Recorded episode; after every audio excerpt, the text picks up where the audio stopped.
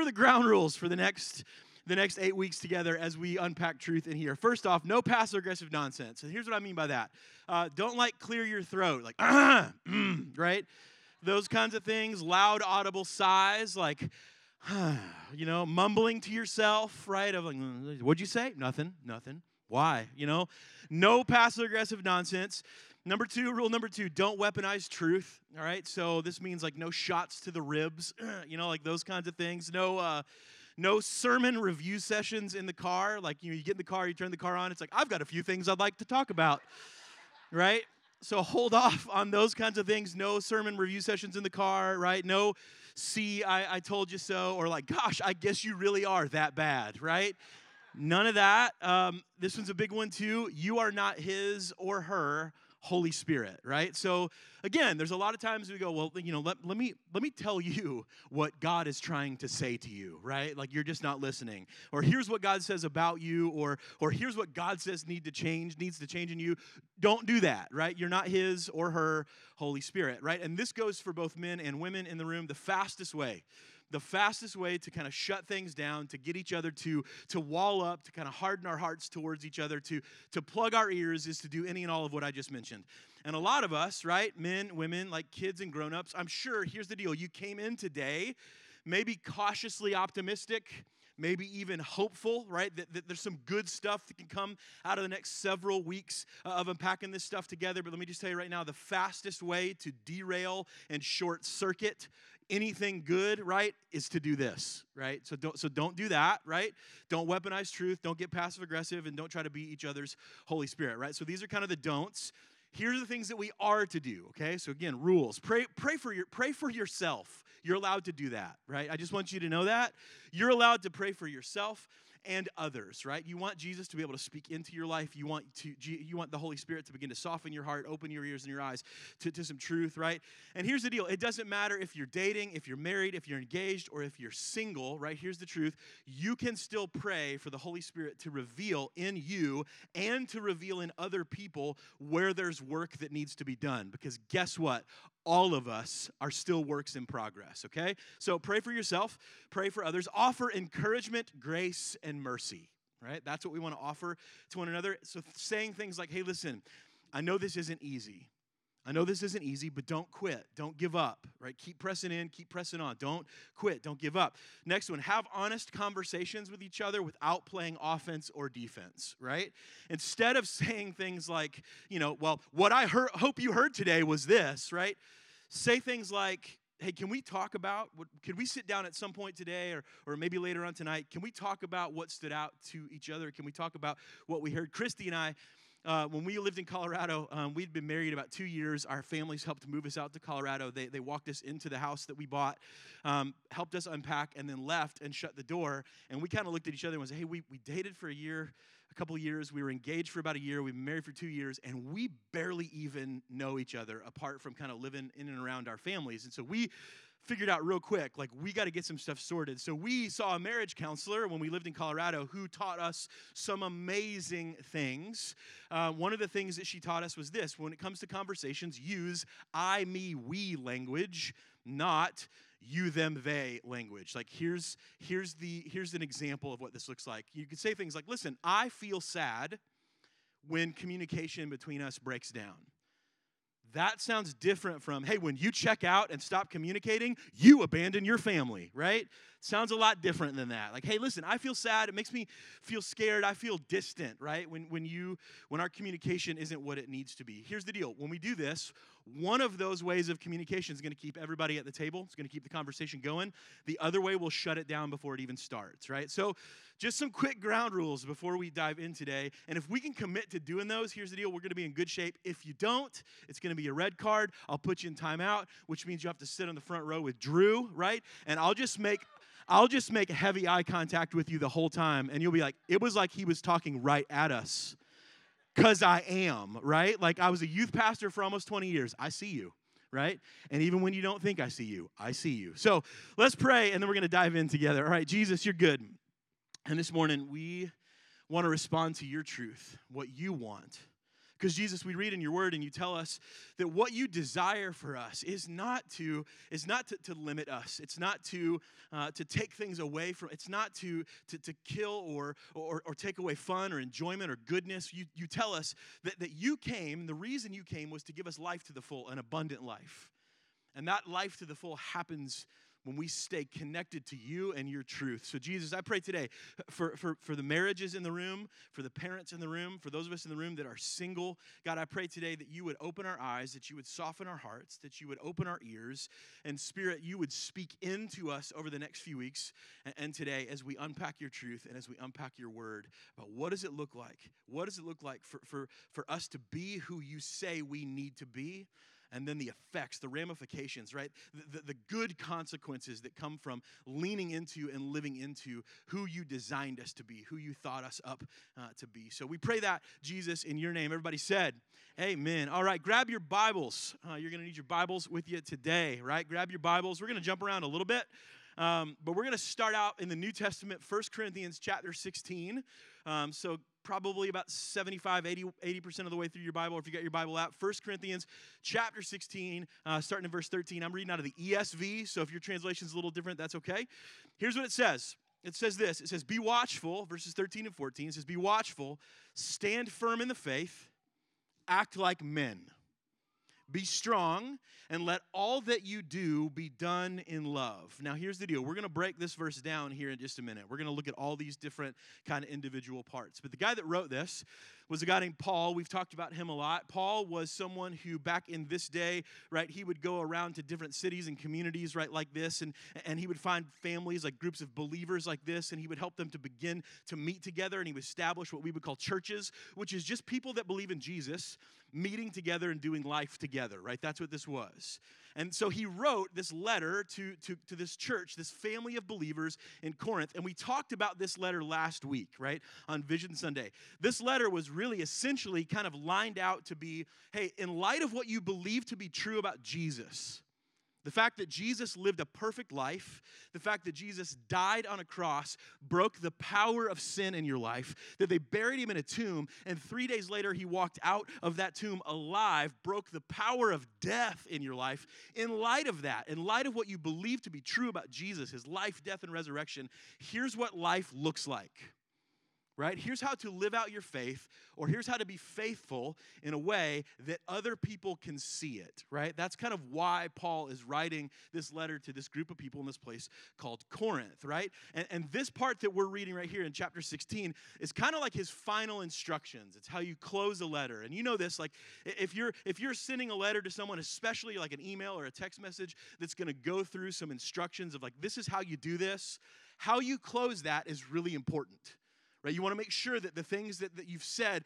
all throughout whatever text or email you've sent, that you want to, hey, let me just tie all this together, make sure you're getting this, right? So these, these verses come out of Paul's final instructions to this family of believers in a place called Corinth. And so those final instructions are critical. They're not just flyover verses, they're critical because he's going to tie in all of the truth that he unpacked the first 15 chapters, right? And so the cool thing about these verses, though, is that they're a callback to a few different moments and a few different verses in the Old Testament. The language that Paul used is really similar and it's kind of meant and intended to get across the same kind of point, right? So, uh, again, if you want to flip there, you can. If not, it's not going to be on the screen. Joshua chapter 1 all the way back in the Old Testament, kind of the beginning of the Old Testament, right? The first third. Here's what it says, right? Joshua chapter 1, says this, starting in verse 6, says, Be strong and courageous, for you shall cause this people to inherit the land that I swore to their fathers to give them. So God is speaking with Joshua. Right? Joshua is getting ready to lead, like across the finish line, lead the people of, of Israel into the promised land that God had, decided to give them, right? That God said, Listen, I'm going to give you this. And here's what he says Be strong and very courageous. Be careful to do according to all the law that Moses, my servant, commanded you. Don't turn from it to the right or to the left, that you may have good, good success wherever you go. And then God says, Have I not commanded you? Rhetorical question, right? Be strong and courageous. Do not be frightened. Do not be dismayed. Why? For the Lord your God is with you wherever you go. So Joshua 1, similar language, similar point that Paul's trying to get across to the men in this family of believers in Corinth. Another moment, 1 Kings chapter 2. Right? Here's what it says. Starting in verse 1, it says, When David's time to die drew near. So David had been the king of Israel, right? David being the king of Israel, his time to die is drawing near, is at the end uh, of his life. He commanded Solomon, his son, the heir to the throne, he commanded him, saying, I'm about to go the way of all the earth. So, Solomon, be strong and show yourself a man. Keep the charge of the Lord your God, walking in his ways and keeping his statutes and his commandments and his rules and his testimonies, as it is written in the law of Moses. Why? So that you may prosper in all that you do and wherever you turn. So, what I want to do today, just kind of in the intro, right? Today's just kind of the intro of all of this. We're just gonna we're gonna, gonna do like a 30,000 foot flyover of, of some ground that we're gonna be covering over the next several weeks. But I want to point out a few things real fast that, that take place in these verses. Like there's some common threads uh, that really is going to set up what we're going to talk about today and for the next several weeks. So, number one, first off, these moments, they're challenges to men specifically, right? So, a lot of times in the Bible, you'll see the word man, right? And that word man, in a lot of occasions, is mankind, right? So, it's talking to men and women, right? But in these cases, in these verses, these are specific challenges to men, and they're all coming from somebody who's in a place of authority. Someone who's in a place of authority, whether they're the king, uh, right? Whether it's God Himself, right? And here's what they're doing they're either passing on or they're loaning authority out to them as a part of their roles, expectations, and their responsibilities for men. Now, here's the deal. Don't don't take this off for just a second. The way we take notes at Adventure, right? If you if you're if you can scribble as fast as I can talk, you're amazing, right? But the way we take notes at Adventure is just grab a screenshot. So there are gonna be a couple times I'm gonna go, hey, listen, grab your phones, take a picture of this. So you just may wanna have them ready, okay? But this is kind of the first common thread in all of this. So let's kind of let's let's take these apart. In Paul's case, like what he's doing, Paul is the leader, right? The expansion of the movement of Jesus. Like I said before, he's helping to kind of plant and establish these churches, these communities of believers in cities all over the world. And what they did was those communities, they looked to Paul as an authority he was their teacher. He was, he was the one that guided them. And Paul, what he would do is he would often write to churches from other places. And in this case, in, in 1 Corinthians, he's writing to the believers in Corinth from a place called Ephesus, which is about 240 miles away. So, Paul, from a place of authority, gives a challenge and gives a charge to the men in this kind of Corinthian family of believers to step into their roles and the sets of responsibilities and the expectations that they were meant for, number one, and that the church needed them to do, right? We need you to take on these responsibilities, men. And so, what I want to do is, I want to break this apart so you kind of have an understanding of what Paul is saying. So, he says, Be watchful stand firm, act like men, be strong, and do everything out of love. So, again, you get your phones out, take pictures. This word be watchful, or this phrase, be watchful, is a Greek phrase, right, that we translate into English, English as be watchful. But the way the people back in this day would have heard it was you better pay attention and you better take this seriously because if you don't, something or someone can overtake you and destroy you and everyone connected to you. So, this is a Greek phrase, right, that carries a whole lot more weight than just be watchful. It's, listen, take this seriously and you better pay attention. Why? If you don't, there are dire consequences, right? Be watchful. That's the first thing he says.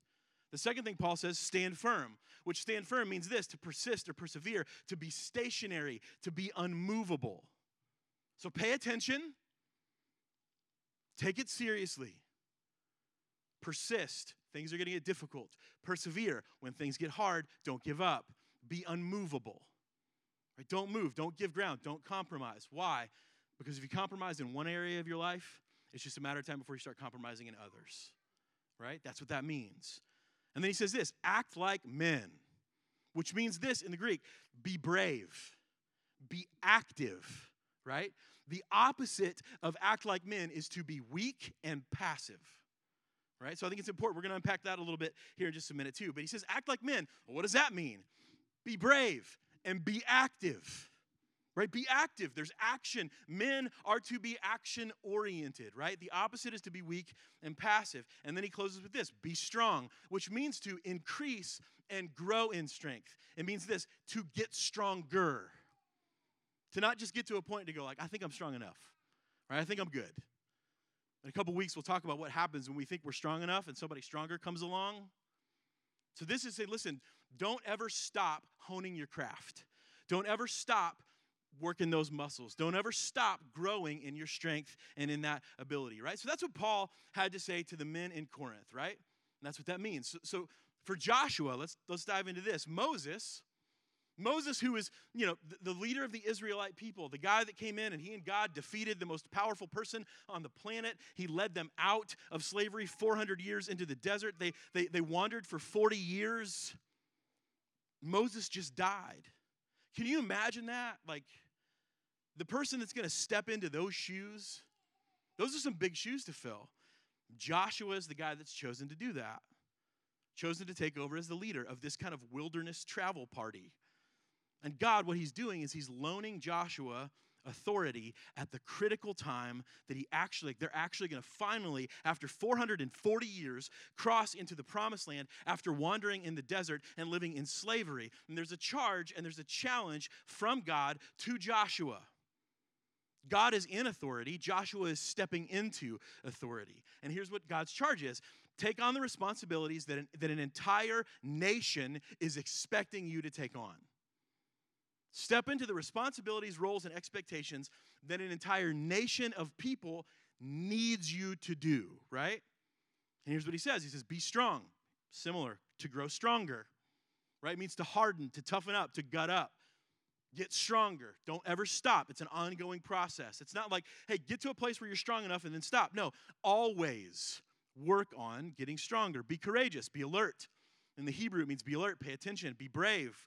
God says, Don't be dismayed or frightened, be unmovable. That's what that means. Why? Because I'm with you wherever you go. And I love this phrase in the Hebrew. It means the whole of every moment, right? Which means this that there's not a nanosecond that God is going to be apart or away from Joshua. And this echoes even what Jesus says in the Great Commission. It says, Go make disciples, and I'll be with you. I promise I'll be with you to the end of the age, which means I will never leave you. Be strong, be courageous. And then in this first Kings passage, right? Solomon, right? David, who's, who's the most famous king of all, right, in Israel, he's dying. Solomon, his heir to the throne, right? And as David is dying, he's passing on his authority to his son. And he says this Be strong and show yourself to be a man, which that means to be the chief servant, to be the champion, and to be mighty.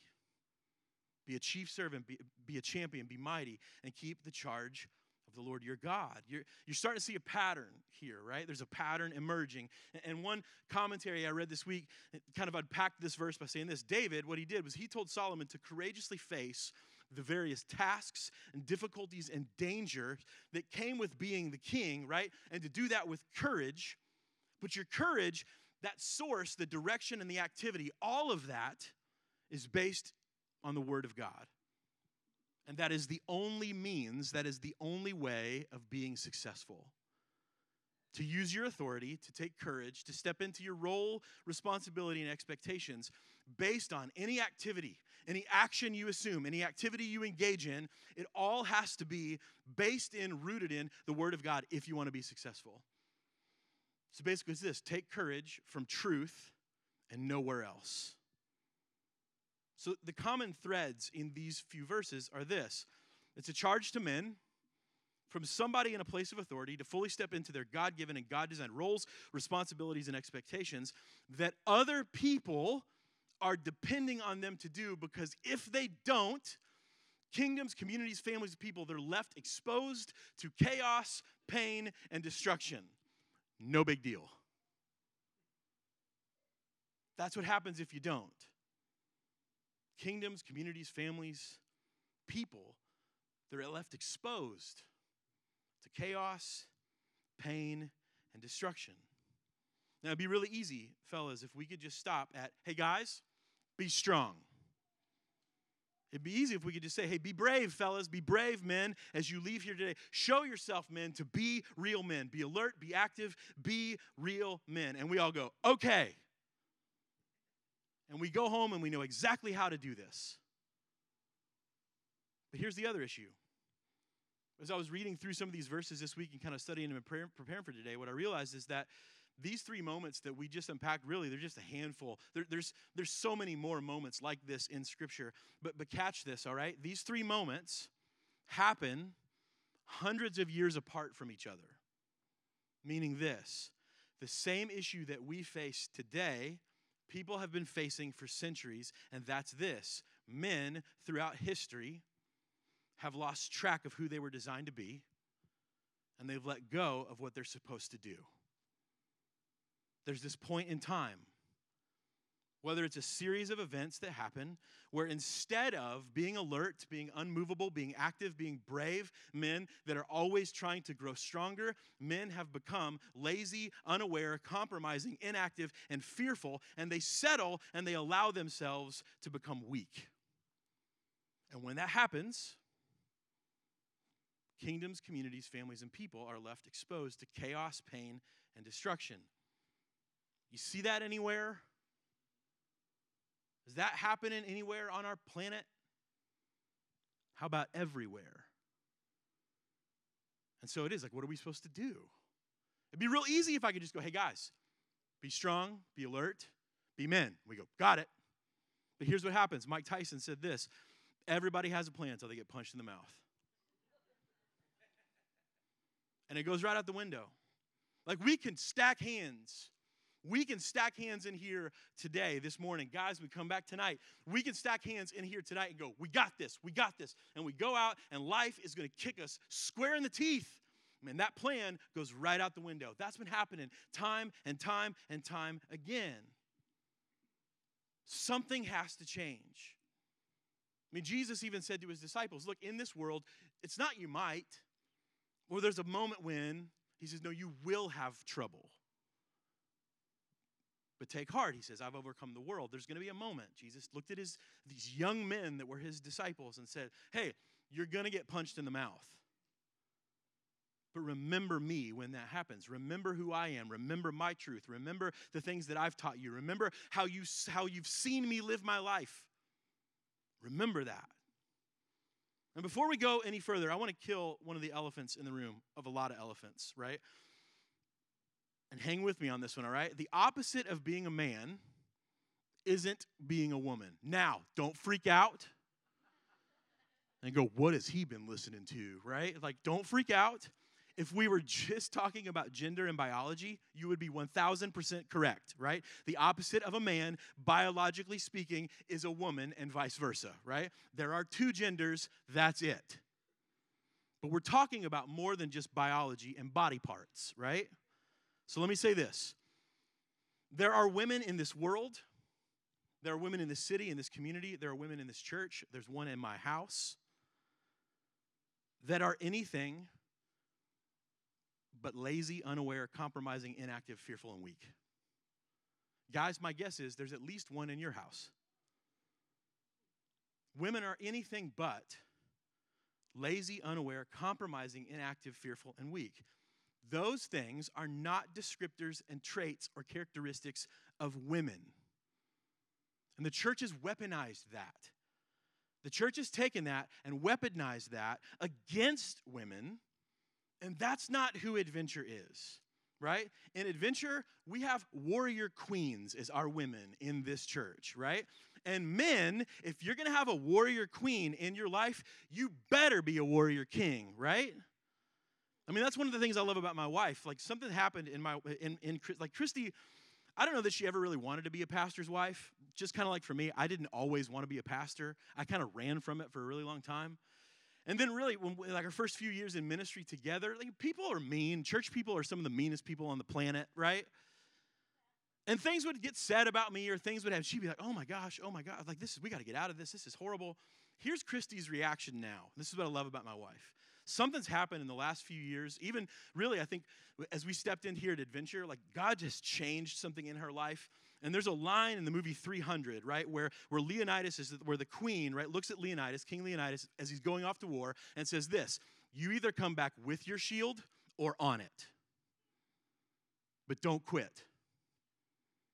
And I love that that's the way my wife looks at me on every morning that I leave the house to come here to work or on Sunday mornings when I'm coming to preach. Brad, you take your shield with you and you don't let that go. You either come back with it or on it. You give your life for this or you come back with your shield still intact. Women are not weak. Women are not lazy. They're not unaware. They're not compromising, right? Women are some of the strongest and the bravest people in our lives. And warrior queens deserve all the honor and respect that warrior kings can give. Here's the opposite, right? The opposite of biblical manhood and biblical masculinity is being a little boy. That's the opposite. Lacking in biblical masculinity is lacking in the strength and the maturity and the courage to step into the responsibilities of being a man. And we're going to dive more into that in the next few weeks, what that means, what responsibility means. It hit me this week, and again, this is just how my brain works. The word responsibility, if you just kind of make two words out of it, responsibility, it's your ability to respond to all of the stuff that hits your life, your willingness to be able to respond to all the stuff that hits your life. That's what responsibility is. We're going to talk more about that next week. But I want to make something really clear today. We are not saying that bravery, courage, strength, alertness, and being active are only things that men can embody. That's not what we're saying. What we are saying is that in men, having those or not having those, or choosing to grow in those or not, that's what separates men from boys. And let's be real. Some of us, we are little boys trapped in grown men's bodies. And if we were really honest with ourselves, we've been asking ourselves these questions like, why, how come I can't get past the struggles that I have in my life? How come it's the same cycle of sin and addiction and behavior? How come I can't get past this, right? A lot of us in this room, we've been dealing with the same struggles for years and years and years, and it hasn't changed. And there's probably also a reason, right, that the same kind of junk keeps hitting our families. The same kind of crap just keeps hitting their lives too. The reason for that is inside this grown man exterior is a little boy who's not willing to step into his roles and his expectations and responsibilities. And as a result, your life is left open to chaos, pain, and destruction. And because you're not who they need you to be, you're exposing their lives to chaos, pain, and destruction. The people who are counting on you and depending on you.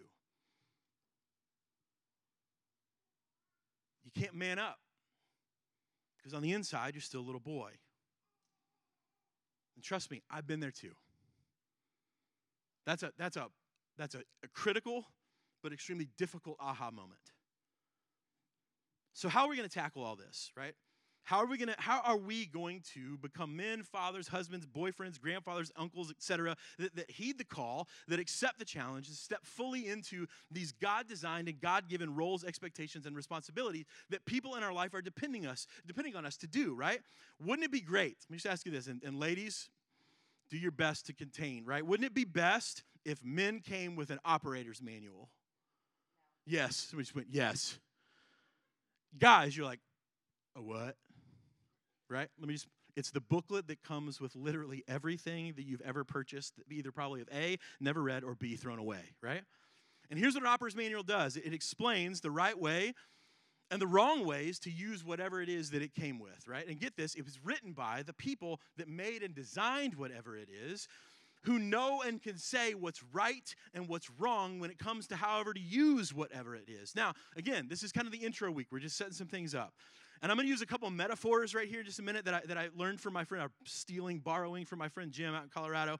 But it's going to set the stage for the next several weeks, right? And, and the reason I'm doing this is because, guys, I'm going to use metaphors because we need pictures to understand things, right? If you throw a bunch of words at us, we're like, too much. But if you show us a picture, that's why, like, dudes, I'm sure were responsible for a lot of cave drawings, like man, right? Like, we like pictures. Jesus knew this too. That's why he used these things called parables. So I'm, I'm going to show you just, just a couple excerpts from a couple of, of, of the instruction manuals, owner's manuals, operators' manuals, some things, some things at my house that I grabbed. So the first one is this every man needs a chainsaw. When you open a chainsaw instruction manual, the first thing, it does not throw any words at you, men. It just gives you six pictures. Like, this is not that. It's like, here's what you need. Like, and you, you can read this and go, look, it's like, I need, here's a man like me. He's wearing a hat and glasses and, and, and ear coverings and gloves and boots. I need to dress like him, right? And then it goes through like here's how you start it, and here's how you don't here's how you carry it, and make sure you don't do these kinds of things. But after the pictures, it, it gives us words. And we're like, daggone, like just stick with the pictures, right? Here's what it says, right? Just some of the highlights of the, the, the, the chainsaw operator's manual. We can go to the next. There you go. So the first one is this all operators should read this manual carefully before using the chainsaw and only use this machine for usage specifically mentioned in the manual. So, the first thing it tells you to do is hey, you should read this and don't use your chainsaw for anything other than what it says to use it for. The second one is this do not operate this machine when tired or under the influence of any substances, drugs, alcohol, which can impair vision, dexterity, or judgment. How many of us have ever chainsawed tired? Right? Or at some point you get tired when you're it's like don't don't chainsaw when sleepy. Now, this next one I had to read this next one like 3 times because I stopped at don't operate the chainsaw naked.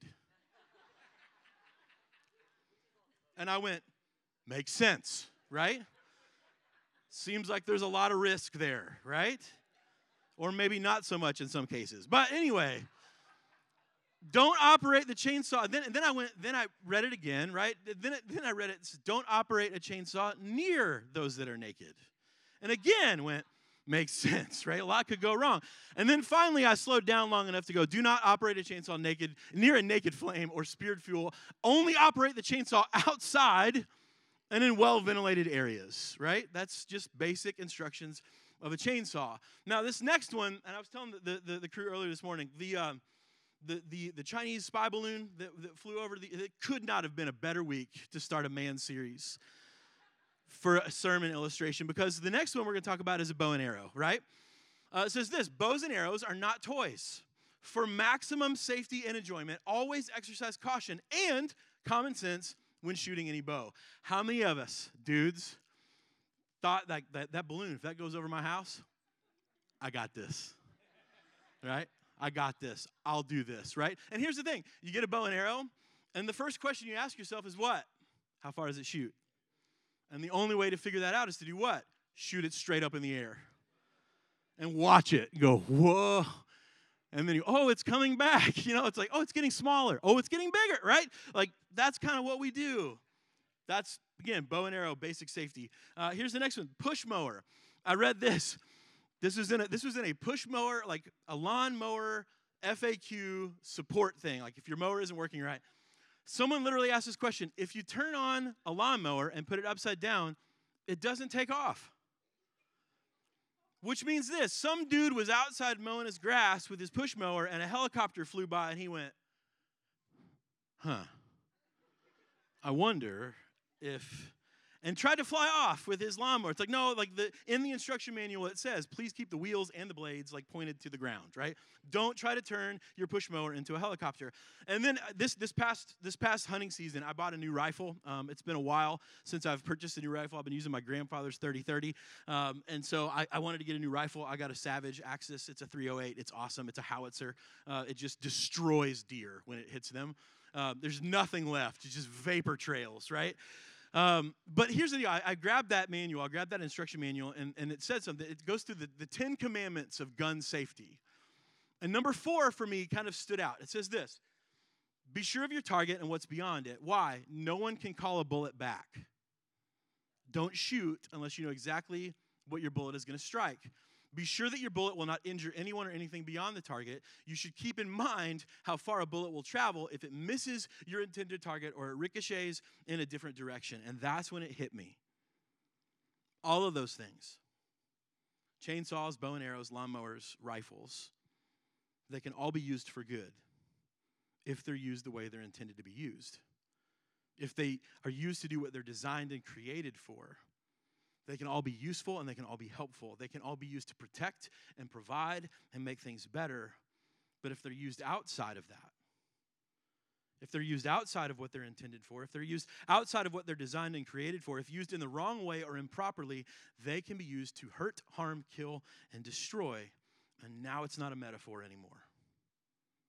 Because, men, let's face it, whether we came home tired from a long day at the office or a long day at work, or worn out because we try to numb out all the junk that we face with booze or something else, what was meant to be helpful becomes hurtful. And there are people in our lives, and there are moments that we can recall, whether it is with our words or with our actions, in that moment of, of anger or exhaustion, it was almost like we took a chainsaw to the people in our lives and we cut them down and only left a stump. There are people, right? There are moments, there are situations that, that men, let's be honest, we try to run from and we try to escape. But a lot of the ways we try to run or escape it's like trying to use a lawnmower as a helicopter. And what we do is this we, we leave a path of hurt behind us. Why? Because we're not supposed to give up. We're not supposed to cave in. We're not supposed to, to run away when things get difficult. There are, people's, there are people in our lives that have taken arrows straight to the heart from us. And, and, and fellas, there are bullets that we have fired with our words and with our actions that we can't take back. And the damage is done and we didn't mean for it to happen. We weren't aiming for them, but somehow they took the bullet. So, how did this happen? How did we get here? Here's how we've either never read or we've stopped reading the operator's manual. We've never, never opened it up. We said, I can figure this out, right? We thought I can, I can do, I can figure out what it means to be a man. I can figure out life on my own. We've turned to people like Joe Rogan or Jordan Peterson or Gary Vee for direction and guidance on how to be men. And let me just tell you, that doesn't work. And here's the proof. The statistic right now 50% of marriages where spouses don't pray, attend church, or read the Bible together fail. But when married couples read the Bible, attend church, and pray together, they're 35, 35% less likely to get a divorce. It's 50 50. Or you can bring a community of faith and the operator's manual and prayer into your relationship, and that drops significantly. I read this stat one third of kids right now don't live with their biological father. One out of three don't live with their biological father in their home. And what they do is they report, as they grow up, they report significantly higher rates of depression, substance abuse, and sexual promiscuity than in families where one or both present, parents are present and take their kids to church. Like it's dramatic, it's a dramatic shift. When men, we, we say, listen, we're going to be involved in this. We're going to get involved in this. We're going to be involved in something bigger than us. We're going to connect and plug into something bigger than us. Single parents, single moms in the room, right? Here's the deal when you plug into a place like this, that still affects your kids. Single dads, when you plug into a place like this, the, the, the success, right? The success rate of your child moving on in life and not experiencing depression, anxiety, or sexual promiscuity drops significantly when you get connected here at a church. Suicide rates drop 68% in women and 33% in men when they read their Bible and pray and connect to a church community. How do we get here? We either never read or we stopped reading the operator's manual. And this is research, y'all. This is data. And I know you can sit here and, and, look at this and go, well, you know, I, I, I, I feel like I could do this on my own. Let me just tell you the truth facts don't care about your feelings, it's fact. And men, here's the truth fake it till you make it won't work when it comes to our God designed and God given roles, responsibilities, and expectations. And that is the proof, and there's more where that came from. Those actually are kind of the easy, like, those are the ones that aren't that bad in comparison. And so, what do we have to do? We have to go back to an operator's manual. Men, families, marriages, husbands, wives, boyfriends. We got to go back to the operator's manual. And yes, we have one. And I know it's a cheesy preacher illustration, but we've got one. Here's what Paul says in, in 2 Timothy He says, All scripture, the operator's manual, is breathed out by God, the one that designed you and knows what's right and what's wrong. And he says this it's profitable for teaching, which is to show you how you work best, and reproof, which means this an honest inspection of your life, for correction, for fixing what's broken or out of alignment and for training in righteousness, practicing to use all that you are and all that God entrusted you with the way He designed it all to work. That's what that means. And then get this, right? So that the man of God may be complete and equipped for every good work, which means this, men whole, faithful, intentional, purposeful, and on mission. Men, there's a manual, and it's called the Bible, and it shows us the truth of how we work. And it helps us to honestly inspect our lives so we can fix what's broken or what's out of alignment, so that we can put new ways of living into practice that will lead us to become people who are whole, faithful, intentional, purposeful, and on mission. Just guys, show of hands, who here thinks that sounds awesome? To be purposeful, intentional, and on mission. Again, show of hands. Who could, who could use something like that in their life right now? All right, ladies, if you're married to a man, dating a man, engaged to a man, if you're raising young men, if you work or interact with men, show of hands, how many of you would want the man that you're married to, dating, engaged to, or the men that you're raising, or the men you interact with every day at work or at school, how many of you, show of hands again, would want for them to be or become men that know the truth of what's right or wrong, who are humble enough to inspect their own lives, to see what's not working, right, and make adjustments to work on that, to fix that, to bring things that are broken out of alignment? Who, who aren't perfect, but they're committed to learning and training to be complete, intentional, on purpose men with a mission. Show of hands, ladies. How many of you would say, That's the kind of man I'm after? That's the kind of man I want to be with. That's the kind of man I hope my sons become. Men, here's the deal if you stop breathing, you're paying attention. If you stop breathing in this moment, that means you're paying attention because it's what we're after. And so, our first resource is the Bible. But here's there's even better news, guys, right? Not only do we have an information source, we also have a model that we can follow in what it looks like to be a man, right? You can read the manual, but you can also watch an expert at work. Here's what it says in Matthew 7. Jesus says this Everyone who hears these words of mine and does them will be like a wise man who built his house on a rock. And the rains came, right? And the floods came, and the winds blew, and they beat on that house, and it didn't fall. Why? Because it was founded on the rock. And every word everybody who hears this words of mine and does not do them will be like a foolish man who built his house on the sand. And the rain fell, and the floods came, and the winds blew and beat against that house, and it fell. And great was the fall of it, which means this it didn't just kill the man, it affected everyone. It took everybody else with him. Why? Because the dude was foolish. Here's the truth, guys Jesus is a man as God intended men to be. The Bible is the truth. Jesus is the way to live it.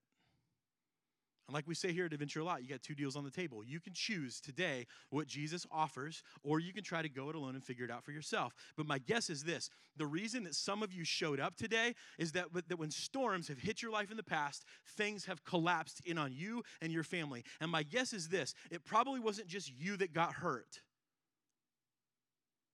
And so there's some of us sitting here today that showed up going, something's got to change. And so over the next few weeks, here's what we're going to do. We're going to op- we're going to do open heart surgery, right? On every man in this place because inside every man there's a heart that's beating and every heart has four chambers. And when your heart is healthy, all four of those chambers they work separately and collectively in their own way to push life out into your body. And the four chambers inside our hearts as men that must work separately but also together are this: king, warrior, wise man, and lover.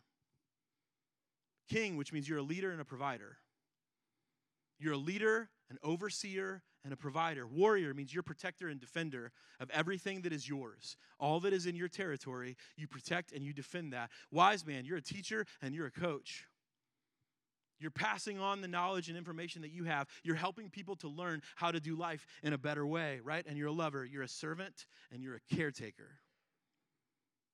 Scripture lines out the truth about these roles and these responsibilities and these expectations. And then Jesus sets the example for how to live them out for you and I to see and follow. So, guys, good news.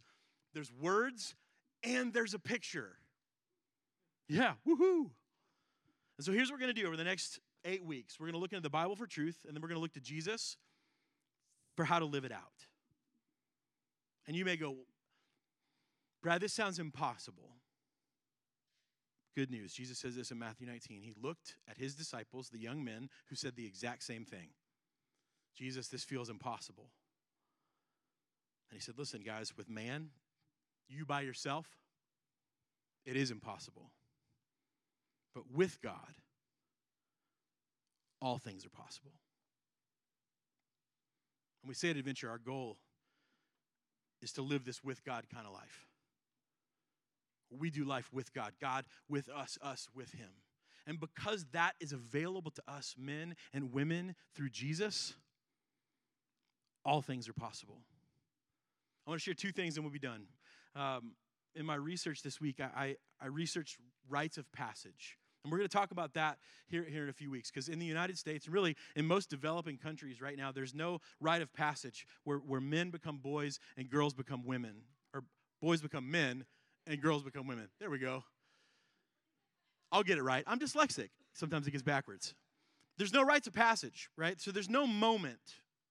There's no moment, there's no marker, there's no ceremony, there's nothing that you look back in your life and go, when did you become a man? Eh, I'm not sure. I asked a handful of students this one time, like, when do you think you become, when do you think boys you become men? And they're like, well, I think maybe when I turn 16, I get my driver's license. Or maybe it's when I turn 18 and technically I'm legally an adult. Or maybe it's when I turn 21 and then I can take a drink. Or, or maybe it's when I turn 25 and I get off my parents' insurance and rent a car.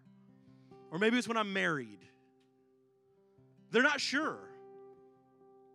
And that's because a lot of us guys, like, we don't know. Like, when did you become a man? I don't know. And so I, I researched all throughout the world, and even in the, the, developing world, and tribal cultures especially, there are rites of passage where, where boys become men and girls become women. I got it right that time. And throughout history, that's that's happened. I, I, looked at two that I found I found really interesting in men. Here's what I want to leave you with today. I want to tell these two stories because I know men. There are a lot of us in this room today that we walked in here, we heard what I just had to say, and you went, "Screw it." I'm too broken. I'm too messed up. There's no way I can get any of this back. Yeah, Brad, like Jesus says, with God, all things are possible, but he's not talking about me. So, the first rite of passage is, is in the Comanche Indian tribe, Comanche Native American tribe. It's called Katamiya. And so, the Comanche Indian, for the, for the boys to, to become warriors, right, the boys to become men, you have to do something. You have to hunt something. You choose an animal to hunt, but that animal has to be something that can also hunt you back. So, a, a mountain lion or a wolf or a bear. So, you have to hunt something that can hunt you back. And the cool thing that I read about this, this Comanche tribe, right, is, is that what they say, right, when they come face to face with the prey that they've been stalking, right, this lethal beast, right, this thing that could, that could very easily kill them or wipe them out, what they say and what they're instructed to say, what the, the older warriors and the men in the tribe tell the young boys to say at this rite of passage is they look at this animal, this bear, this lion, this wolf, this thing that wants to tear them apart. They look at them and they say, You go no further Not one more step. This is as far as you go. And men, here's the hope I want to give you today. And women, here's the hope I want you to take with you today. Because of what's true about Jesus, today can be the from now on moment where everything changes. Men, it is true. You have been hunted by something, right, that wants to take you out. And because the Holy Spirit is alive within you, you can look back at our enemy and say, Today you go no further. This is it. This is as far as you go. Men, because of Jesus, women, because of Jesus, today can be the from now on that you get to live out of for the rest of your life. The other rite of passage is in the Apache Nation, the Apache tribe. And they do this thing with boys where they take them and they strip them naked and they go out into the wilderness. Again the wilderness the woods that's where that's where animals hide that's where creatures live. And they stand them on a tree stump naked and they blindfold them and they have to stand on this tree stump blindfolded, facing the wilderness, facing th- this darkness, right? That, where, where all of the bad things live, where all of the creatures that want to take them apart, where, where those things, they have to stand there all night long in the darkness, blindfolded, and not move. Boys, if you want to become men, here's what you got to do stand naked, exposed, no weapons, nothing to defend yourself with, blindfolded, face the darkness don't move. And men, some of us, that's how we feel. We feel like we've been, whether it was something that happened in our past or someone hurt us or maybe abandoned us, or maybe it's even something recent where someone told us whatever, right? They just cut us to the core. We feel like we've been left alone, naked, blindfolded, staring into the darkness, just waiting for the moment when whatever it is is going to take us apart and tear us in half. We have no weapons, we have no means of defending ourselves, we are naked and exposed. But here's the cool thing in this, in this Apache rite of passage the boys, they're not allowed to take their blindfolds off until they can see the sun coming through their blindfolds the next day. And when they take their blindfolds off, here's what they find their fathers are standing next to them the whole time with a spear, with an arrow, bows and arrows, ready to defend their kids. Men, no matter how dark it feels like it's been, your father has never left you. He's never left your side and He has defended you, and He will continue to defend you for the rest of your life. Some of us, we just need to take off the blindfold and realize that we're not alone. So I want to give you some hope today, men and women and kids. Today can be your from now on. And men, even though you feel like, man, there's no way God wants me, there's no way God, God's given up on me a long time ago, you know what? He hasn't. He has stood next to you through the darkest moments, the darkest times of your life, of your life, and you may not have even known he was there, but he never left. Because that's who he is. So I'm going to pray for us. And today, if you need prayer, I would love to meet you down front. We can pray. Uh, today, if, if you want to join our church family, would love to chat with you about what that looks like. If today you want to say yes to Jesus, would love to chat with you about that. I'm going to pray. We're going to worship. We're going to sing one more song. Let's pray together. Jesus, you're good and we love you. We praise you that because of your grace, because of your mercy, we're never alone. Even in the darkest seasons, in the darkest moments of our lives, you never leave our side. Why? Because you say you won't. And that's who you are. You're, you, you are not someone who changes their character. You don't shift. You don't go, ah, I'm changing my mind. I know I said I'd be with you the whole of every moment, but you know what? Time out. I don't think so. No, because that's who you are, that's who you are. So, Father, today I pray that we will take off the blindfold and begin to look you in the eye and know that you're there to defend us and protect us. Jesus, today, I pray that, that because of your spirit inside of us, that we can look at, at Satan, the enemy that wants to take and steal and kill and destroy, and look him in the eye and say, Today, you go no further. You cannot take anything more from me. This is it. You're done. Father, I pray for the conversations that are going to happen in bedrooms, around kitchen tables, car rides home, living rooms on couches. Father, that, that we would begin to, like we said last week, be a church that when people look at us, they, they see Jesus because we step into and we lean into who we're designed and created to be and all the roles and expectations that come with that.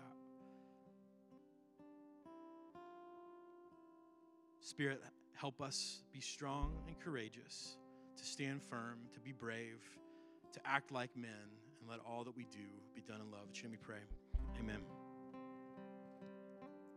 We just sing, uh, stand and sing with us.